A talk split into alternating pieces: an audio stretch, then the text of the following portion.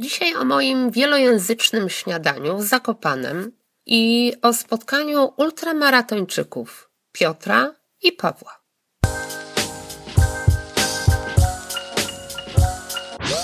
Cześć, jestem Magda, a ty właśnie słuchasz dźwiękowej wersji mojego bloga magdablog.pl. Zaczynamy! Minęła piąta rano. W pokoju śpi osiem osób. Powoli kolejno wynarzają się z łóżek. Śpiące na piętrze mają trudniejsze zadanie. Porozumiewają się szeptem. Do porannej toalety tworzy się kolejka. Nikt nie narzeka. Cisza. Czekamy. Spotykamy się w kuchni. Czyste, funkcjonalne pomieszczenie. Dwa stoły i składane krzesła. Lodówka do przechowywania własnej żywności.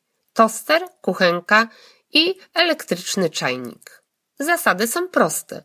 Zapisane również w języku angielskim. Sama obsługa. Zrób śniadanie, korzystaj z wszystkich produktów dostępnych na półce, umyj sztućce i naczynia. Możesz zjeść ciepłe tosty z serem, kanapkę z drzemem lub nutellą. Większość wybiera mleko z różnymi płatkami. Jest kawa i herbata. Good morning, hello. Rozmowy w wielu językach. Trzy dziewczyny z Tajlandii. Niemcy, Irlandka, Białorusini i dwóch Polaków. Różnica wieku? Przynajmniej jednego pokolenia.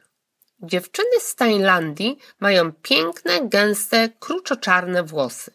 Jedzą nie wypuszczając z ręki komórek. Nie korzystają ze wspólnych naczyń. Przywiozły swoje. Czytając wiadomości z internetu, mruczą coś pod nosem w swoim języku. Międzynarodowy klimat różne języki i typy karnacji skóry. Łączy ich wspólny smak. Jedzą z wyraźnym apetytem. Hostel to słowo pochodzi z języka angielskiego. Oznacza schronisko albo noclegownię. Pokoje najczęściej są wieloosobowe z łóżkami piętrowymi, również koedukacyjne. Umowny standard hostelowy to darmowy internet i proste śniadanie, wliczone w cenę noclegu. Target Hostel. Znajduje się w Zakopanem na ulicy Sienkiewicza, około 300 metrów od dworca kolejowego i autobusowego. Tam zatrzymują się busy, którymi można dojechać do miejsc startowych tatrzańskich wędrówek. Dzięki temu noclegownia jest doskonałym miejscem dla prawdziwych podróżników. W większości goście wczesnym rankiem po zjedzeniu śniadania pakują podręczne plecaki i ruszają na górskie szlaki. Jeśli wracają, to późnym popołudniem. Jedzą z mapą w ręku i rozmawiają o wrażeniach dnia. Nie imprezują, gdyż następnego dnia wstają tak samo wcześnie, aby ruszyć w trasę. W hostelu nocowałam po raz kolejny. Dzięki sympatycznym i pomocnym recepcjonistkom wróciłam z przyjemnością. Zdecydowała o tym również doskonała lokalizacja i niepowtarzalny międzynarodowy klimat gości z całego świata. Piotr i Paweł, bracia bliźniacy. Jedyni goście, którzy podczas międzynarodowego śniadania mówili po polsku. Przyjechali z Warszawy na weekend, aby pobiegać po górach. Najpierw przysłuchiwałam się ich rozmowie, skrupulatnie analizowali skład pożywienia, rezygnując z jednych produktów, wybierali inne. Czegoś zawierały za mało lub za dużo. Byłam zdziwiona. Wieczorem rozpoczęli ze mną rozmowę. Wszystko zrozumiałam. Poznałam ultramaratończyków. Paweł był zawsze aktywny. Biegać zaczął 7 lat temu. Namówił go sąsiad. Stopniowo zwiększał dystanse. Podczas półmaratonu warszawskiego w 2013 roku zasłabł i trafił do szpitala. Dowiedział się, że ma cukrzycę typu pierwszego, czyli młodzieńczą. Bardzo rzadko to się zdarza w wieku 40 lat.